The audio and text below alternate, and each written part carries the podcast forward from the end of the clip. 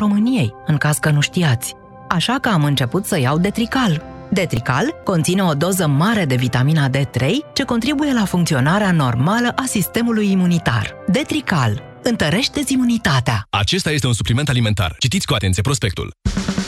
E momentul pentru o schimbare cool! La Orange ai reduceri speciale la telefoane dacă treci de pe Pripei pe abonament. Alege Huawei Y6 2019 la 0 € cu Orange Mi 11. Te așteptăm în magazinele Orange pentru oferta completă până la 20 octombrie. Mama, dau o fugă până la farmacie! Îmi iei și mie Optisomn comprimate? Mă ajută să adorm. Optisomn?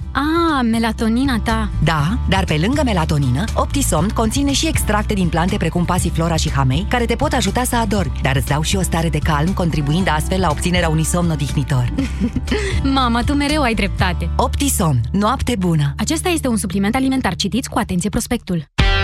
Nouă, românilor, ne plac mult vacanțele all-inclusiv. Și, așa cum noi ne răsplătim după un an greu, așa merită și mașinile noastre. Răsplătește-ți mașina Ford cu revizia Ford Motorcraft la un preț all-inclusiv de doar 379 de lei cu TVA inclus.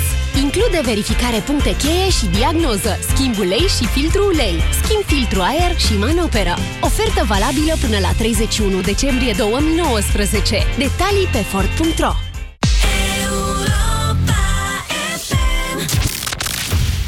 România în direct cu Moise Guran la Europa FM. Bună ziua, doamnelor și domnilor, bine v-am găsit. Înainte de a intra în dezbatere, să vă dau așa câteva date tehnice, pentru că bag mâna în foc, puțin dintre dumneavoastră mai știu că acest Program Național de Dezvoltare Locală sau PNDL își trage seva, sau mai bine zis, a fost însămânțat după celebra gala Bute, dacă mai țineți dumneavoastră minte, pe vremea Elenei Udrea, care a zis: dom'le, facem atâtea lucruri, ne pregătim să luăm fondurile astea europene și te trezești după aia că am început un proiect și că a fost respins. Ce facem, dom'le? Rămânem cu banii dați. Ia să facem noi un program național pentru situația în care, din diferite motive, nu știu, să zicem, de tot felul de incompatibilități, o finanțare europeană nu se mai califică mai departe și să nu rămâne doar așa, începută, că până la urmă e vorba de școli, grădinițe, nu? Cam tot ce se face prin PNDR, Programul European de Finanțare a Dezvoltării Regionale.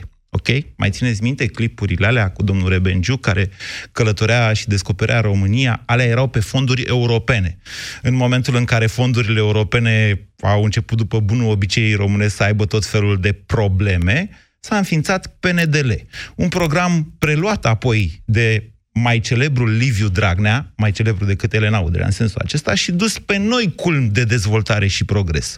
Ce e astăzi PNDL-ul? De principiu, un program administrat de Guvernul României prin Ministerul Dezvoltării, adică de București, în care diferite comunități locale cer bani pentru investiții locale. Logic, nu? Vrei să faci o școală, o grădiniță, o asfaltare în comuna ta, trimiți proiectul la Ministerul Dezvoltării Regionale.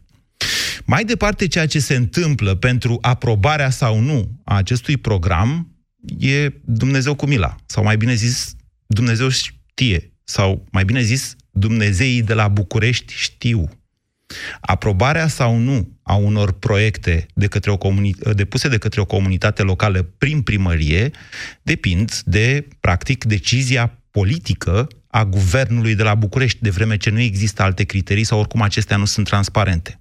Așa se face că, dacă te uiți pe o hartă a României, o să constați că programele aprobate prin PNDL sunt preponderente în Muntenia, Oltenia și Moldova și mai puțin prezente în Ardeal, acolo unde PSD-ul deține mai puține administrații locale, primării câștigate. Sigur că se aprobă și în Timiș se aprobă finanțare pe PNDL, dar ce să vezi, sunt mai puțin bani decât în Suceava.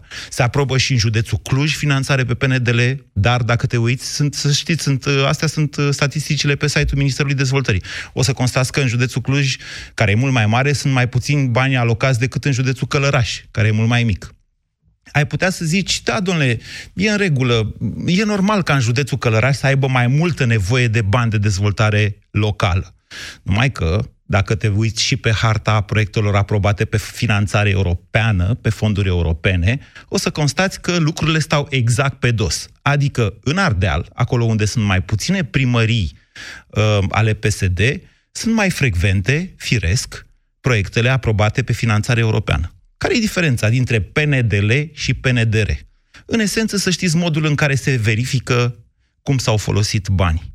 Ca să iei finanțare, după ce iei finanțare europeană, după ce ți se aprobă, dincolo de faptul că aici sunt alte tehnicalități, resursele alocate de statul român pentru verificarea și aprobarea proiectelor sunt mult mai mici în cazul finanțărilor europene decât în cazul finanțărilor date direct de la bugetul de stat. Cred că sunt mai puțin funcționari acolo, care dau cu pixul și zic, da, doamne, asta se finanțează, asta nu se finanțează. Dincolo de faptul că în partea elaltă, la finanțarea europeană, există niște criterii destul de clare, ce sunt impuse de la Bruxelles, de selectare și de aprobare a proiectelor, dincolo de toate astea vă zic, la PNDL verificarea este foarte diferită. Căci dacă, de exemplu, în cazul fondurilor europene, după fiecare fază de execuție, aproape după fiecare cărămidă pe care o pui, nu chiar, exagerez, unei școli sau unei grădinițe sau după fiecare asfaltare, vine cineva și vede ce ai făcut acolo și zice, da, e în regulă, decontăm așa ceva sau nu, nu decontăm asta, bani, dați bani înapoi, sau mai, mă rog, nu dați bani înapoi, plătește, preia bugetul de stat, statul român, da? În cazul proiectelor prin PNDL, această verificare se face cam cum se face și aprobarea. Iertați-mi expresia, dracu știe cum se face. Aceasta este o descriere cât am putut eu de sumară, ca să nu ocup mult din timpul dumneavoastră de emisie, a ceea ce înseamnă PNDL. Cum s-a ajuns la cererea de desfințare a acestui program? Useriștii au zis, domnule, așa nu se mai poate. PNDL-ul este, de fapt, miza corupției, miezul corupției din România. Și dacă te uiți pe statisticile DNA-ului, chiar așa și e. În partea elaltă, peneliștii au avut cel puțin o poziție scăldată, de vreme ce liderul lor a dat asigurări încă înainte de a fi nominalizat de faptul că că PNDL-ul va continua. Domnul Orban, din ce știu eu, are în spate, în primul rând, presiunile primarilor PNL, care acum, că PSD-ul pleacă de la guvernare, oare ce vor și ei? În mod evident, PNDL-ul ăsta. Sumele, să știți că sunt comparabile între PNDL și fondurile europene, sau PNDR, sau AFIR, sau cum ați mai vrea dumneavoastră să le ziceți. Diferența, v-am spus, este că la fondurile europene, nu știu dacă la asta de dezvoltare regională, dar în general la fondurile europene, statul pune 20% din sumă, iar restul dă Uniunea Europeană. Adică investiția, efortul statului român e practic înmulțit cu 5 de efortul Uniunii Europene. Întrebare pentru dumneavoastră. Ar trebui sau n-ar trebui o formulez exact ca ieri. Ar trebui sau n-ar trebui să fie o prioritate a noului guvern, oricare ar fi el, desfințarea PNDL? 0372069599. Bună ziua, Claudiu! Bună ziua, Moise! Aș vrea să încep cu o mică paranteză și sper să-mi fie iertat timpul pe care ți-l rapesc. USR-ul și în mod special domnul Barna, atunci când a venit la și-a depus semnăturile în mod oficial, candidatura a devenit oficială, tot ce a putut să spună, în afară de un program sau de o ideologie, de o idee concretă pe care nu s-a știut, a fost mergem cu alegeri anticipate, îi dăm jos pe aia, le dăm în cap. Ceea ce este un mod de a face politică de care părerea mea este că foarte mulți români s-au săturat. Și cum să se sature foarte mulți români? Când am mai avut noi alegeri anticipate? Nu, ideea de a veni și singurul program e să fie le dăm în dinți celorlalți. Claudiu, între timp domnul Barna a mai prezentat un program care e ceva mai amplu decât spuneți dumneavoastră. L-a prezentat vinerea trecută. Aia a fost ulterior, că imediat după această... Haideți la discuția cu PNDL-ul, vă rog eu mult. Avem, pe de altă parte, o lege care spune că dacă parchezi mașina acolo unde este un semn de parcare interzisă, ești pasibil de o amendă. Și totuși nimeni nu ți le dă în București și traficul este așa cum este. Bucureștiul e o excepție, într-adevăr. Semnele de parcare interzisă, de oprire interzisă în București sunt absolut inutile. Nu mai ține nimeni cont de ele. Dar asta pentru că Bucureștiul e sufocat. Da. Avem ai un program, faci niște investiții bune sau rele, discreționare sau nu. Problema este dacă am alte legi care mă împiedică, de exemplu, să fac o lucrare, o investiție și să fac lucrări de proastă calitate, pentru că legea mă obligă să respect niște standarde și niște normative în vigoare.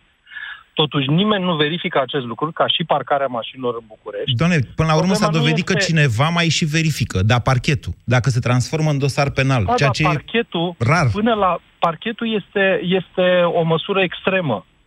Ideea este să ai investiții, să ruleze, dar să scoți această posibilitate de a fi discreționare, în primul rând, ca atribuire, să stabilești un criteriu corect legat de priorități, dezvoltare, contribuția la bugetul de stat, și al doilea, să ai mecanismul de a să aplici practic legile pe care le ai, bune sau rele, până când le vei schimba. Ori aici este marea problemă. Toate aceste legi care există, care vin și spun, fac o investiție, nu ai cum să recepționezi o lucrare și să o bifezi ca fiind făcută și să decontezi în condițiile în care tu ai făcut lucrări de proastă calitate sau nu le-ai făcut deloc. Doamne, înțelegeți că la PNDL acolo nu vine nimeni în teren să verifice chestiile astea? Păi, cred că nu m-am exprimat eu foarte clar. Nu vine nimeni să le verifice, nu e ca la fonduri europene.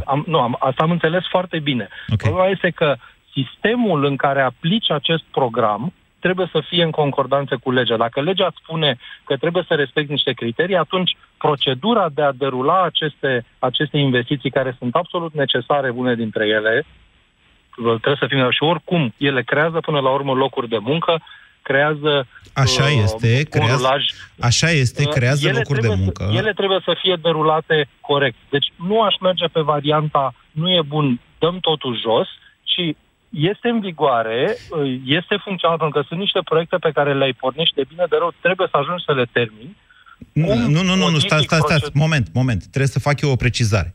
În momentul în care un proiect este început, un contract semnat, nici USR-ul, nici mama USR-ului nu mai poate să anuleze respectivul contract, decât, bineînțeles, cu niște penalități plătite de stat. Nu cred că se pune problema ca cineva să oprească niște programe aflate în derulare, o grădiniță care e începută construcția și așa mai departe. Dar care sunt planificate pentru, nu știu, anul următor sau pentru lunile următoare. Este firesc și normal să le lași, dar sistemul de implementare și sistemul de verificare să fie cel corect. Să aduci, practic, un mod corect, dacă nu a fost implementat, să-l modifici din mers, că asta este, nu le poți opri, exact cum spuneam, dar să ajungi să le derulezi în mod corect. Deci, ce meserie aveți dumneavoastră, Claudiu? Este complicat. Haideți să spunem că undeva de mult, acum foarte mulți ani, am făcut o facultate de arhitectură. Bine. Vă mulțumesc pentru telefonul dumneavoastră. Cred că mai trebuie să mai adaug eu încă ceva în această poză. PNDL-ul ăsta apasă destul de mult în momentul de față. Adică el, în mod evident, de când au crescut salariile bugetarilor și pensiile, au rămas mult mai puțin bani pentru investiții. Că le-a tot promis Dragnea și le-a zis nu știu câte mii de miliarde și mama și tata și așa mai departe, asta a fost asta a fost retorică. De fapt, pe execuție se vede că și prin PNDL au scăzut sumele față de perioada anterioară, de perioada Cioloș, nu mai știu sigur, perioada Ponta, în mod cert. De ce? Pentru că ele intră și în concurență în același timp cu cofinanțările pentru fonduri europene. Altfel spus, alocarea, de exemplu, a mai multor bani pentru PNDL. Ne-am trezit de la un moment dat încolo, eu m-am prins de mult de asta, de prin 2013-2014, am și vorbit atunci despre o posibilă subminare a economiei naționale. Acum văd că vorbește și actualul președinte al Consiliului Fiscal și spune, dom'le, voi tăiați banii pentru cofinanțarea aia europeană și acolo sunt mult mai mulți bani care vin, pentru că tu pui doar o cincime din sumele respective. Aici este vorba, v-am zis, și de priorități. Dacă desfințăm PNDL-ul, nu înseamnă că dispar investițiile în școli, grădinițe și așa mai departe. Ele se pot face în continuare pe finanțare europeană sau pe finanțare de la buget sau cine știe cum. 0372069599. Marius, bună ziua! Salut, Moise! În același timp, încă ceva, Marius, da. Este evident că unele comunități locale nu știu sau poate nu vor sau n-au fost niciodată învățate să facă lucrurile într-un fel, cum cer europenii. Doamne, le-ai făcut așa? Da. iei fonduri și de la buget și europene în mod corect. Este evident acest lucru, la fel cum poate faptul că în Ardeal, în primăriile care nu sunt deținute de PSD în special, dezvoltarea pe fonduri europene a luat amploare și pentru că s-au tăiat acest tip de bani de la buget. Cel mai bun exemplu este Oradea. Oradea este campioană la atragere de fonduri europene și cred că asta nu e o întâmplare, indiferent de capacitatea domnului Bolojan, care e probabil incontestabilă, nu e o întâmplare. Oradea este printre sau probabil chiar orașul, comunitatea cu cea mai frumoasă, cea mai interesantă dezvoltare din România ultimilor ani. Poftiți, Marius, îmi cer scuze. Întrebarea ta era... dacă ar trebui sau nu desfința PNDL-ul? Dacă ar trebui sau nu desfințat. Eu spun că și ar trebui desfințat și n-ar trebui. Bine, PNDL-ul ăsta ar trebui un pic restructurat, un pic mai mult. Ai făcut un scurt istoric al PNDL-ului. Aș completa că acest PNDL e chiar dinainte de Madame Udrea. E vorba de OG7, care e mai de mult, nu știu, 2004-2003, ceva la modul ăsta. Și PNDL-ul ăsta înainte finanța proiecte mici de infrastructură, de obicei în mediul rural. El cu timpul a fost extins și au început să fie finanțate și proiecte mai mari, iar ca și, nu știu, autorități publice locale eligibile au început să fie inclusiv consiliile județene. Dacă ne uităm pe PNDL-ul ăsta de acum, o să vedem că sunt finanțări date pentru consilii județene. De ce spun că nu ar fi bine să fie desființat? El vine în ajutorul și ar putea să completeze aceste investiții care nu se pot finanța din fonduri structurale și de coeziune. Cu excepția, cum se numesc astea de gaze, infrastructurii de gaze. Există altele în afară de asta, care nu se pot finanța prin fonduri europene? Infrastructura de gaze, cred că nici prin PNDL n-ar trebui finanțat, pentru că... nu se finanțează. Tocmai a anunțat acum doamna Dăncilă că face PNDL 3 pentru infrastructura de gaze. Nu o să poată să facă, pentru că asta înseamnă că rețeaua intră în regia Transgaz, care Transgaz e societate pe acțiuni și e o întreagă discuție aici. Deci e practic o subvenție dată unei societăți comerciale. Mă rog, eu sunt convins că nu o să poată să facă acest lucru, pentru că nu o să primească aprobare de la Comisia Europeană. Ok. Deci cum ați restructurat dumneavoastră? Dumneavoastră spuneți că n-ar trebui nici desfințat, nici păstrat, ar trebui restructurat. Restructurat cum? În primul rând ar trebui plafonate sumele care se dau prin PNDL odată și a doua oară investițiile care sunt eligibile în cadrul PNDL-ului. Îți sparge primăria care trebuie să ia mai mulți bani, care are înțelegerea, îți sparge proiectul în 3 și ia 3 pe sume plafonate. Au niște experiență în făcut șmecherii de felul ăsta? Ați uitat de limitele acord de la achiziții publice, fără licitație? De acord ceea ce spui tu. Dar se poate face altfel. O primărie nu poate să depună mai mult de 2 proiecte pe an. Și aceste proiecte să fie, nu știu, pe investiții diferite. Nu știu, poate să îi se finanțează o reabilitare de școală și o reabilitare de drum comunal, habar n-am. Și unul o să dea cu var și altul o să primească asfaltarea de 50 de kilometri drumuri comunale. Da, dar nici nu poți să tai, posibilitatea sau accesul unor primării de a-și finanța niște proiecte acolo unde comunitățile respective au nevoie de așa ceva. Dar de ce să le tai? Le dai posibilitatea să le facă pe fonduri europene. Aici este un alt aspect. Această posibilitate se poate obține doar dacă autoritățile noastre sunt capabile să negocieze cu Comisia Europeană tipul acesta de finanțări. Întâi trebuie să aibă interes, pentru că, așa cum v-am explicat, este evident o concurență între cofinanțarea fondurilor europene, bani de la buget pentru cofinanțare, și finanțarea alocată de pixul doamnei Șaideh și al altor doamne care au mai trecut pe acolo, Rovana, care au mai fost. Apropo de chestia asta și de doamna Șaideh și de programul operațional regional și de finanțări. Da. În 2014-2020, actuala perioadă de programare, s-a negociat pe POR, Program Operațional Regional, s-au negociat investițiile pentru investițiile în orașe. Da. Dacă te uiți la fundamentarea acestui program operațional, o să vezi că ea este făcută pe necesitatea de investiții în orașe mici, sub 20.000 de locuitori sau sub 50.000 de locuitori. Ce să vezi? Prin programul ăsta de finanțare europeană, banii se alocă mai degrabă orașelor mari, municipii reședință de județ sau municipii și consiliilor județene, decât orașelor mici. Orașele mici au la dispoziție doar, pot depune proiecte doar pe 2 axe prioritare, ceilalți pot depune pe vreo 4 sau 5 axe prioritare. Iar acest program a fost fundamentat pe nevoia orașelor mici. Asta este strigător la cer și asta este ceea ce noi nu știu cum am putea să... Este... Ok, cred că vă pierd, Marius. Sunteți în mașină. Vă mulțumesc foarte mult. Ne-ați adus informații importante. Se vede că lucrați cu astea și că știți despre ce vorbiți. Sunt caracteristici ale țării noastre.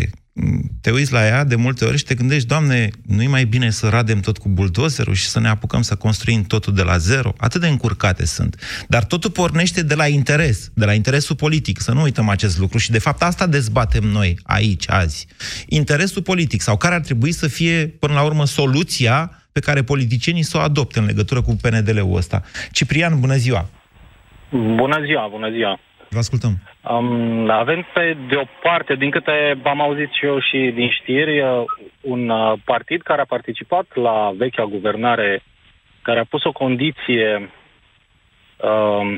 de susținere a guvernului, dar fără să se dea o ordonanță de urgență pe justiție, adică un partid care tocmai asta...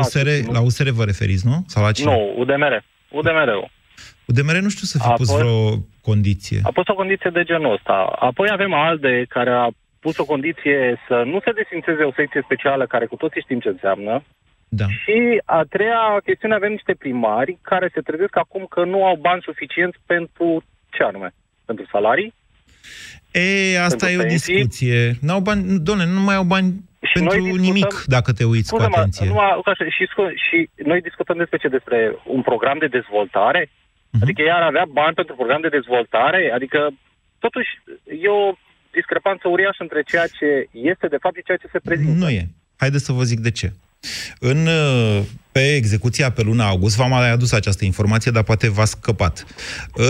La sfârșitul lunii august, pe PNDL-ul ăsta se cheltuiseră cam 7 miliarde și ceva, adică cât s-a cheltuit tot anul trecut. E în mod evident faptul că, anticipând toamna grea în bugetul statului, PSD-ul s-a grăbit să aloce, adică să dea disponibil în trezorerie, în sensul ăsta că degeaba ai contract semnat și zice de la trezorerie, ne pare rău, nu avem bani, mai așteptați.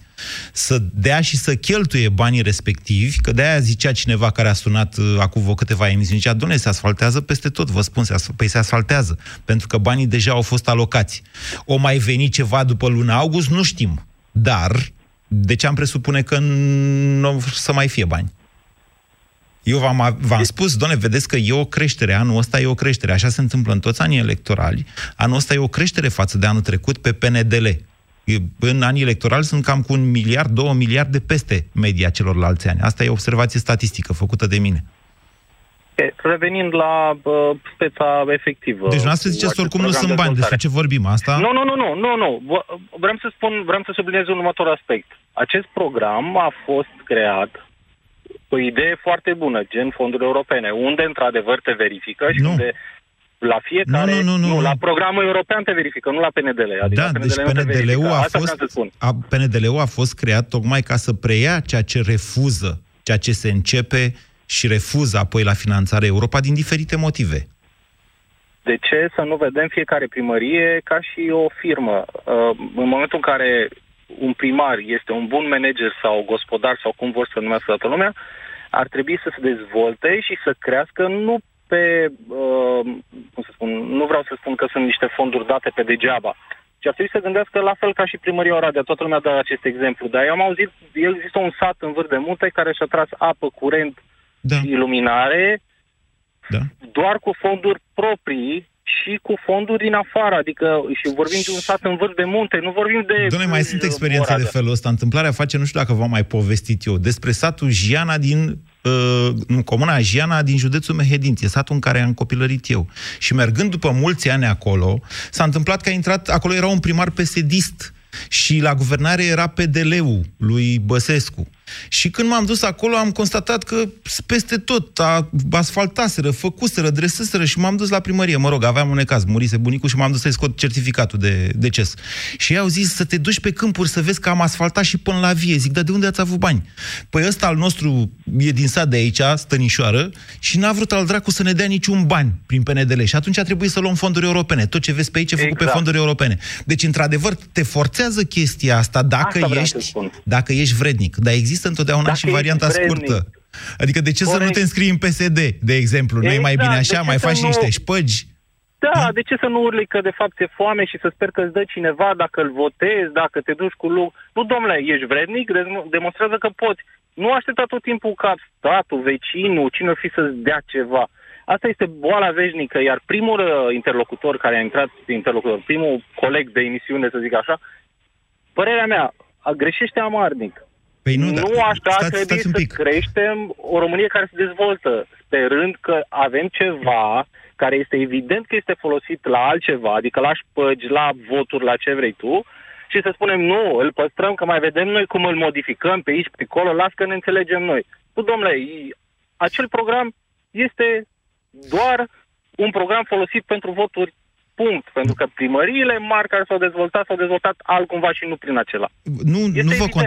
Nu vă contrazic, dar vă aduc în evidență. Deci noastră vreți să fie desfințat, da, Ciprian? Da, clar. Bun, ok, clar. Eu vă spun în felul următor, că dincolo de capacitatea de la un moment dat a unui primar, sunt oameni, dom'le, sunt oameni și sunt comunități care mor. Comunitățile alea dispar, pur și simplu, că dacă nu faci o școală și că în campaniile electorale prin sate să știți că nimeni nu prea promite școli, pentru că sunt puține sate în care mai sunt copii și în care mai sunt tineri, de fapt.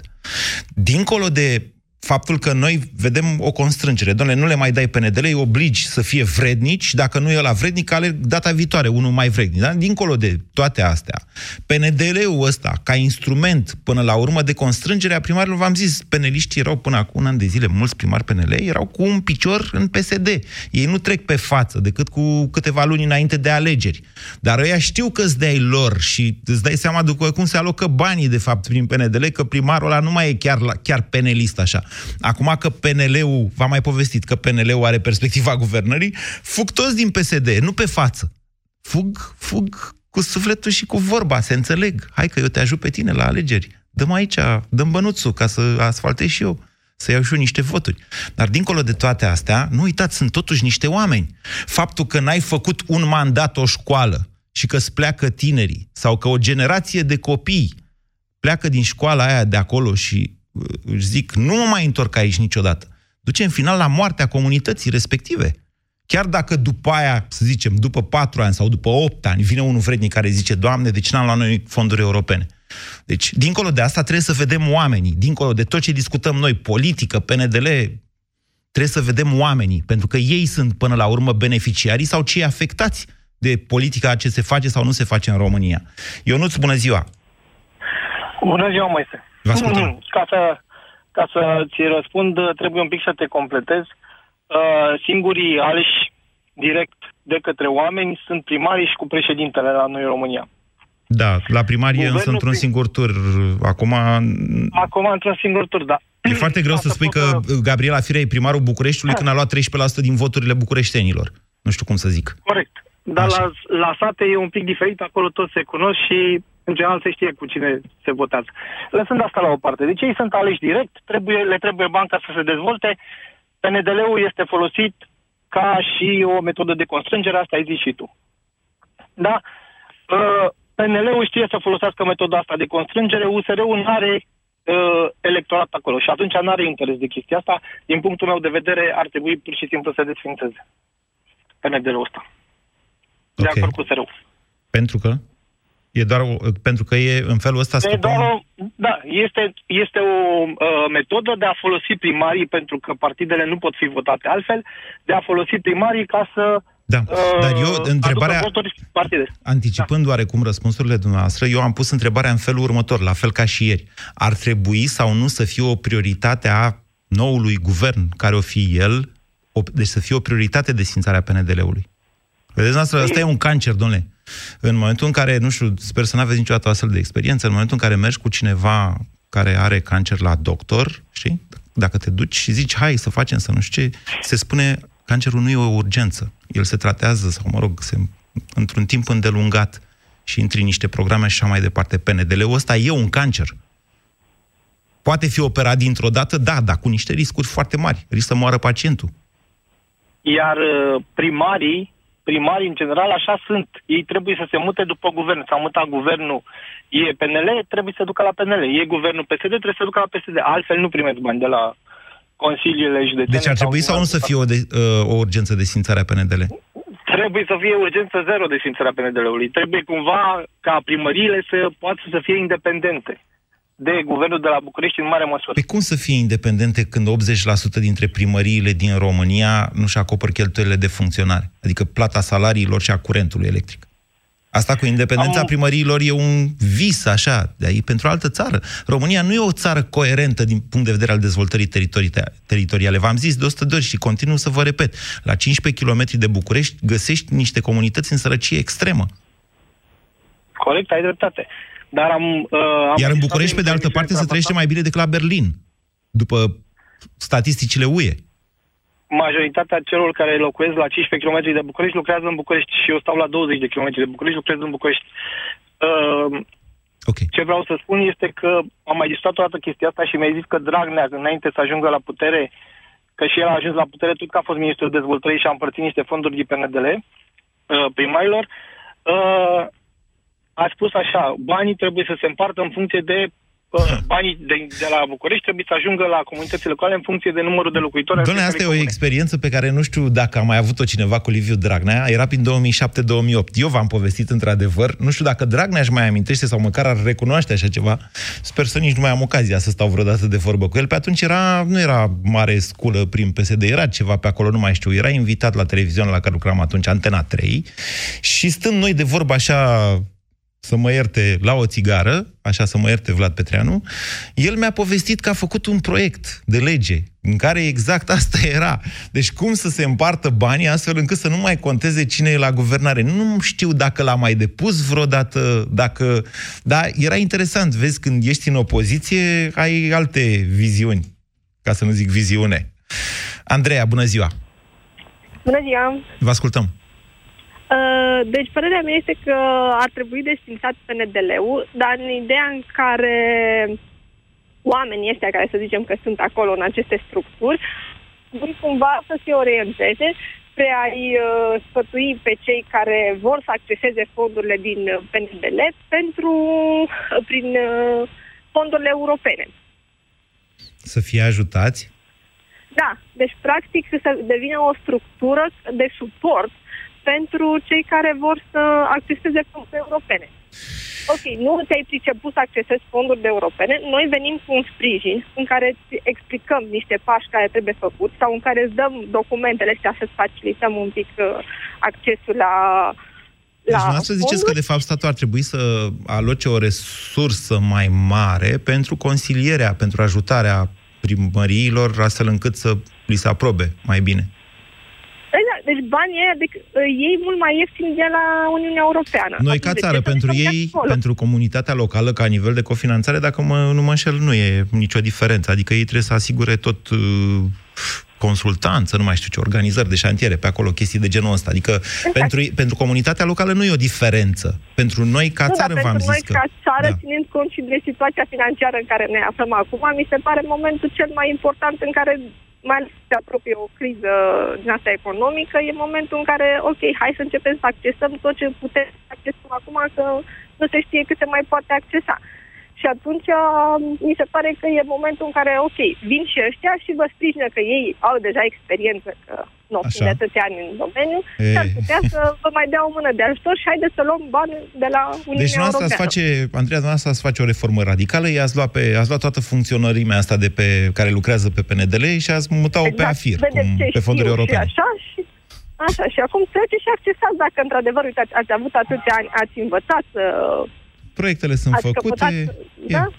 Așa, hai să îi ajutăm direct în comunitate, să accesăm banii ăștia și fiecare să știe cu bani de la Uniunea Europeană, nu mai să luăm atâția bani de la guvern. Bine, o soluție radicală. Mulțumesc, Andreea. 0372069599, mai avem vreo 5-6 minute. Cornel, bună ziua! Bună ziua, Moise! Vă ascultăm. Ar fi două probleme. Vreau să vă spun că eu sunt de șantier și toate lucrările care depășesc nu sunt construcții parter, doar sunt supuse verificării de diriginte de șantier. Deci, indiferent că e pe PNDL, PNDR, verificate. Stați. Vă ascult. Deci, e, din ce știu eu, o altă modalitate de a face verificarea respectivă. Nu. Legea nu spune decât că... Legea știu ce spune. Eu știu ce spune. Sunt procese verbale de lucrări ce devin ascunse, sunt astea. Povestea este în felul următor, că la PNDL fiecare primar sau fiecare partid își au oamenii lor și zic, domnule, le au pe ăla că e mai indulgent. Uh-huh. Iar în loc să dăm bani pe niște cursuri, am lucrat și eu într-o administrație publică, în loc să dau bani pe cursuri, să mă duc... Eu am fost la un curs, la... mare pentru negociere, abilități de negociere. Nu. Organizat de cine? Dă Consiliul Județean. Pe ce bani? Pe banii Consiliului Județean. Deci nu pe fonduri europene. Că sunt și pe fonduri europene specializări de asta. Așa. Haideți să facem niște cursuri de astea, să chemăm în 3-4 comune undeva lângă, să facem un la Căminul Cultural, să aducem unul care știe să prezinte cum să obțină bani europeni.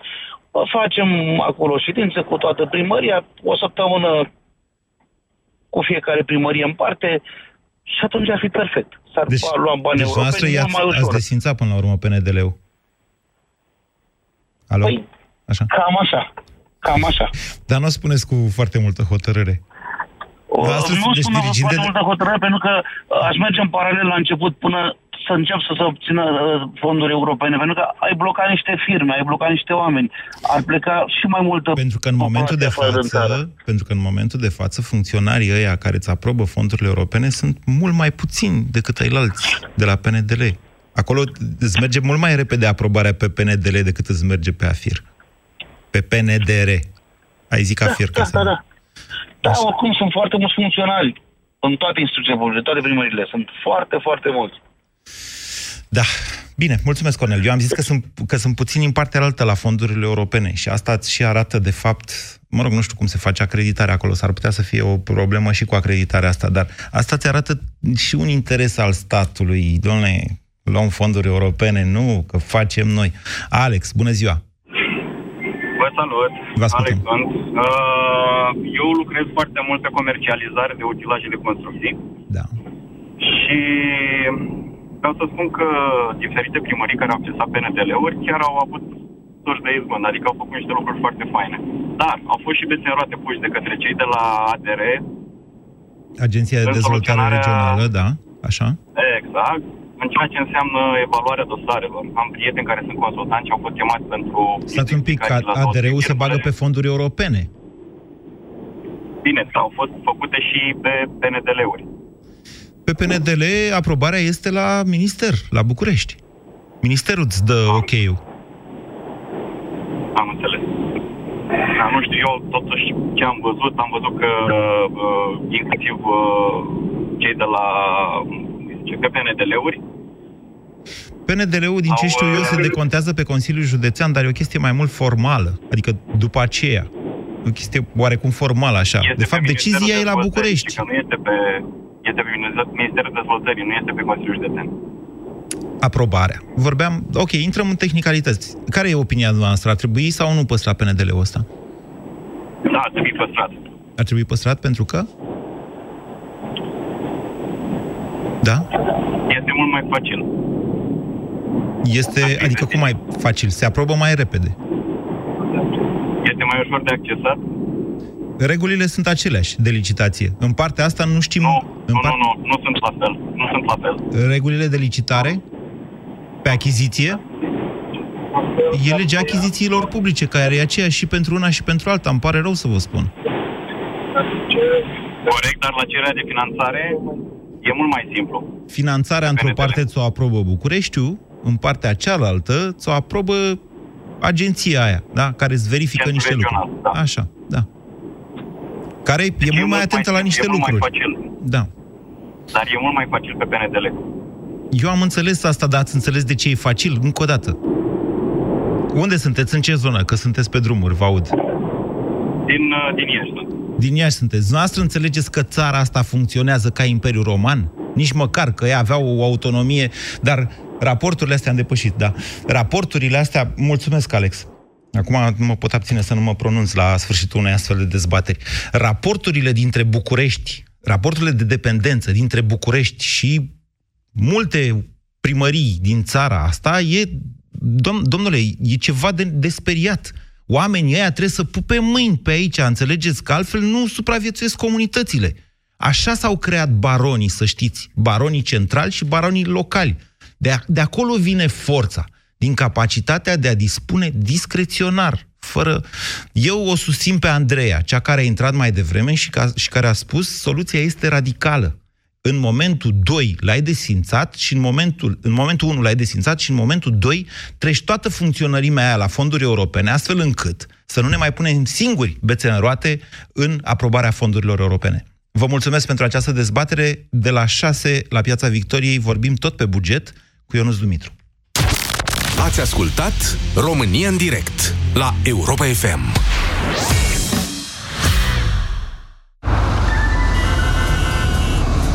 Hei tu, cel care ești acum în trafic și visezi la un motor. Și tu, cel care ești la birou și te gândești la o vacanță cu rulota cea mai tare. Pentru tine am creat creditul Expresso, cu dobândă fixă de la 6,99% pentru refinanțare. Să te bucuri de viitor, acum. Pentru detalii, intră pe brd.ro. BRD. Tu ești viitorul. Nas înfundat, respirație îngreunată, senzație de presiune la nivelul frunții. Simți că ești depășit de situație? Încearcă Cleansin Med, set pentru irigare.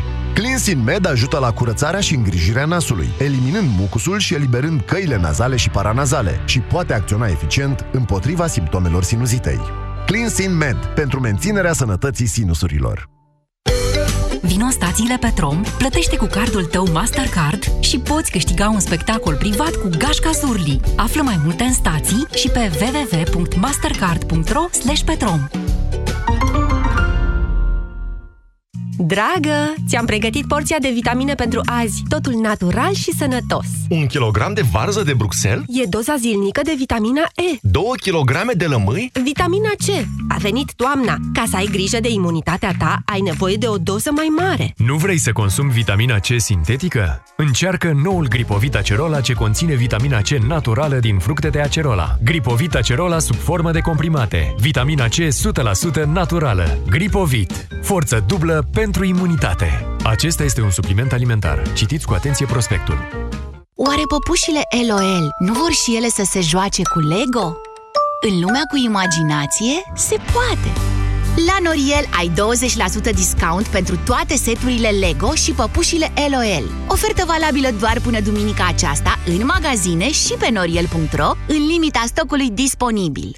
Te întrebi cum să alegi un produs cu bacterii bune în timpul tratamentului cu antibiotice? Este foarte simplu. Verifică dacă acesta conține 50 de miliarde de bacterii bune într-o singură capsulă, precum Lacium. Asigură-te că are în compoziția sa, ca și Lacium, cel puțin 9 tulpini diferite de culturi vii. De asemenea, dacă bacteriile se eliberează în intestine și nu în stomac. Mai multe informații pe www.lacium.ro. Acesta este un supliment alimentar. Citiți cu atenție prospectul. Megagen, implantul dentar care rezolvă cazuri stomatologice complexe. E practic o șansă de a avea un dinte nou din nou. Implantul dentar Megagen încorporează nanoparticule de ion de calciu și astfel este acceptat de organism în mod natural, redând frumusețea zâmbetului tău. Întreabă-ți medicul stomatolog despre implantul dentar Megagen sau intră pe megagen.ro și caută cea mai apropiată clinică parteneră. Implant cu tehnologie digitală. Megagen, de 10 ani în România. Duse, durere în gât. Pentru aceste două simptome frecvente ale răcelii, o singură soluție: siropul Herbal Sept Duo. Herbalsept Duo este recomandat și pentru copii. Herbalsept. Două dintr-o lovitură împotriva răcelii. Sute de oameni își pierd anual viața în locuințele lor în incendii sau intoxicații cu monoxid de carbon din cauza coșurilor de fum înfundate sau improvizate. Odată cu venirea frigului, fiecare coș de fum din locuința ta trebuie să fie verificat și curățat. Apelează la specialiști pentru lucrurile care țin de viață și de moarte. Nu îți asuma niciun risc. Siguranța nu e un joc de noroc. O campanie inițiată de Inspectoratul General pentru